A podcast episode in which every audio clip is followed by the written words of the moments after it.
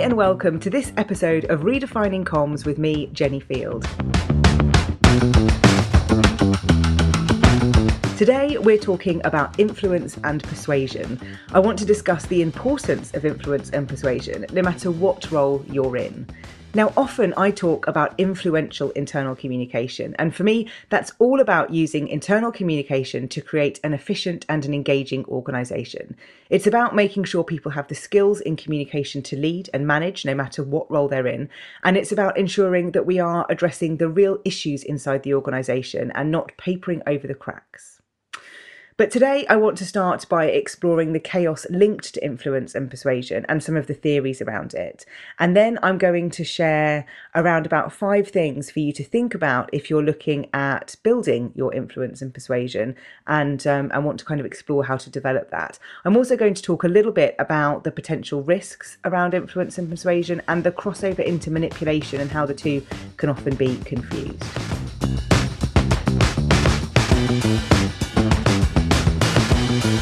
Influence is a tricky one because we are very easily influenced, and we might not think we are. We might think that all of our decisions are our own and that there's, you know, no problem at all. I know my own mind, I know what I'm doing, these are all my thoughts and decisions.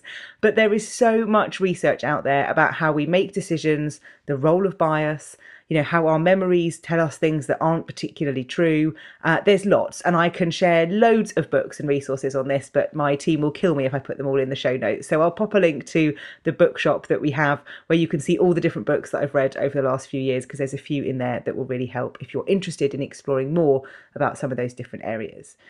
But there can be chaos inside organizations when we have got issues around influence. So if people are influenced by those working against the organization, so quite often in my work, when we're diagnosing the root cause of chaos, we will sometimes come across people that I would often call kind of blockers or toxic people in the organization. If you're influenced by those people, that's not particularly helpful for the culture of the organization or the efficiency of the organization. We can also see chaos where influencers are used in the wrong way. So sometimes we might think somebody in an organization has quite a lot of influence and we might use them in a way that's not particularly helpful.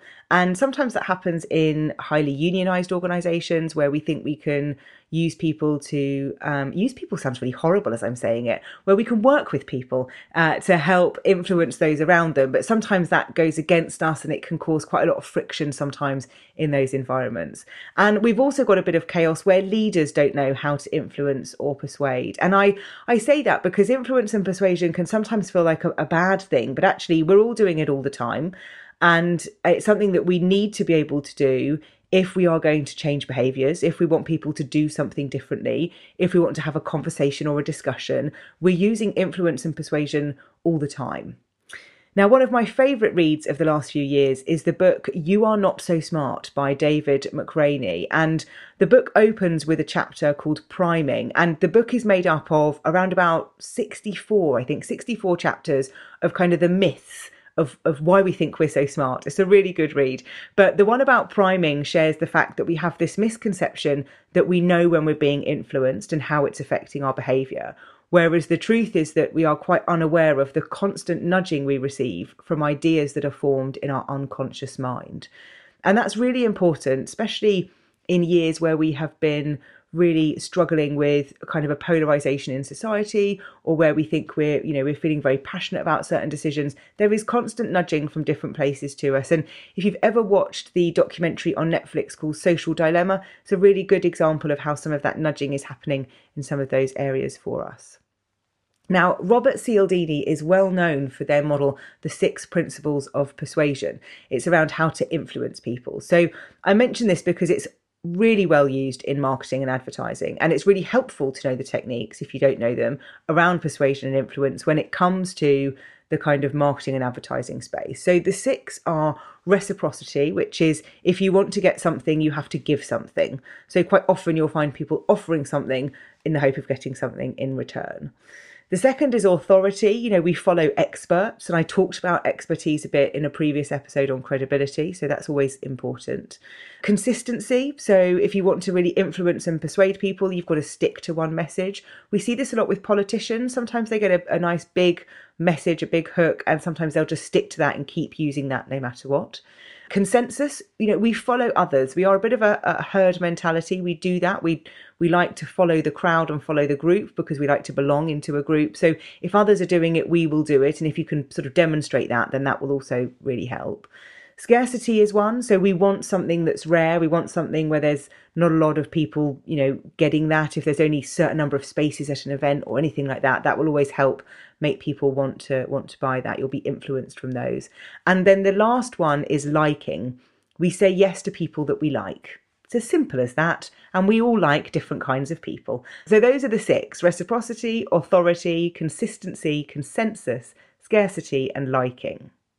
So, how does this play out in the workplace? And kind of, you know, what's the risk around that? So, as I've said, we're all influenced all the time. So, when it comes to leading a team or an organization, or if you're working in communications, we just have to be very mindful of the power that comes with that role. Now, I talk a lot about the model of how you want people to think, what you want them to do, and how you want them to feel. And the power of words, the power of communication is heavily linked to behavior change. But if we start to leverage emotions to gain something, that's where we cross the line into manipulation. Influence isn't that. Influence is the power to have an effect on people. Manipulation is controlling something to your advantage. So there's a very clear distinction between the two, and sometimes they can kind of blur a little bit, but it's important to acknowledge that difference. For me, influence and persuasion comes back to some of the core things that we've touched on in this season. It's about relationships, it's about trust, accountability, it's about change, it's about listening. And as an individual, you know, I have a duty to check in on myself and where I'm influenced. I have to be self aware enough to know whether or not it's a good or a bad influence, and I have to check that my behavior is something that I'm happy to be accountable for. If I'm leading a team or leading an organization, I need to make sure that I'm aware of the impact and influence that I can have on others.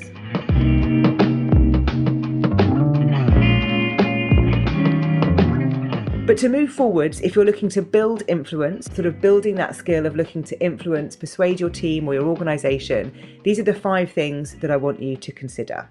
The first thing is Are you credible? In episode 7, I talk about trust and credibility and the three things that demonstrate that you are credible.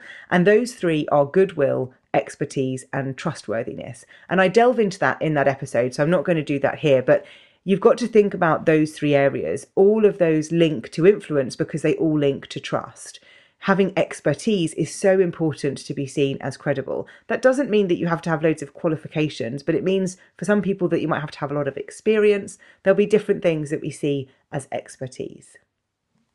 The second is are you going into the conversations to understand rather than to win? And that's something that we really have to consider because we can't persuade people if we're trying to win. If I go in to try and understand a perspective rather than try and win someone over, then I'm going to have a much better conversation. If I go in with the view of I've got to win this argument, it's going to instantly become quite challenging. And I've already used the language of an argument. So if we can go in to understand rather than win, that's a much better position to come from. The third is about being respectful of people's time and attention. You know, the best gift you can give someone is your time. You know, it's our most precious commodity. It's something people talk about all the time about being busy, and you'll know from previous seasons about my views on busy. Um, but uh, it's something to really think about. You know, be present with people, be interested in them, and if you can't make the time, then tell them when you can. But if you're looking to to build influence and persuasion, it goes hand in hand with trust and credibility. So you've got to be making sure that you are respectful of people's time. The fourth is whether or not you're listening. So, are you really listening to people? And in episode five of this season, I talk about how to listen to employees. And it's a big one when it comes to persuasion, because if you're not listening, you can't persuade. You can't tailor your responses to what they've said. You can't use the language that they've used for you.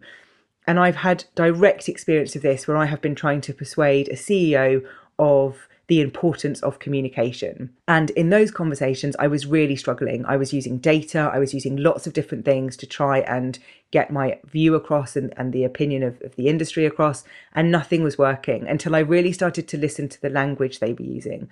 And they talked a lot about value. So I ended up having a conversation about what does value mean to you for communication. We had that discussion, and I could then tailor all of my messaging or all of my conversations around the word value and what it meant to them. And all of a sudden, it unlocked a huge amount of opportunity for me to move the function forwards and do the things that I needed to do.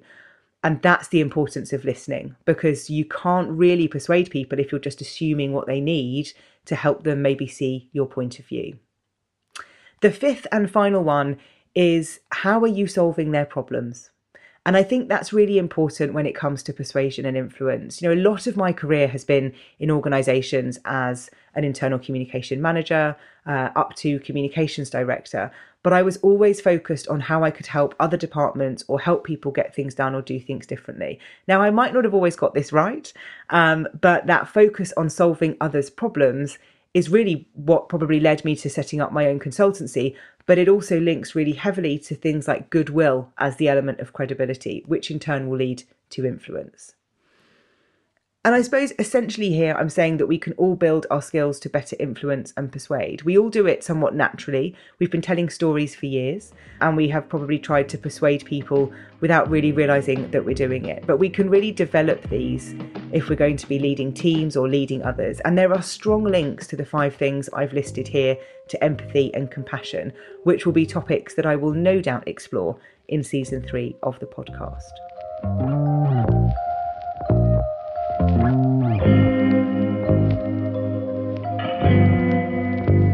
Now, I'll be back for season three later this year, and I'll be reaching out to my community via my newsletter to explore the topics that might be of interest. So, if you haven't signed up yet, I've popped a link in the show notes so you can join the mailing list today.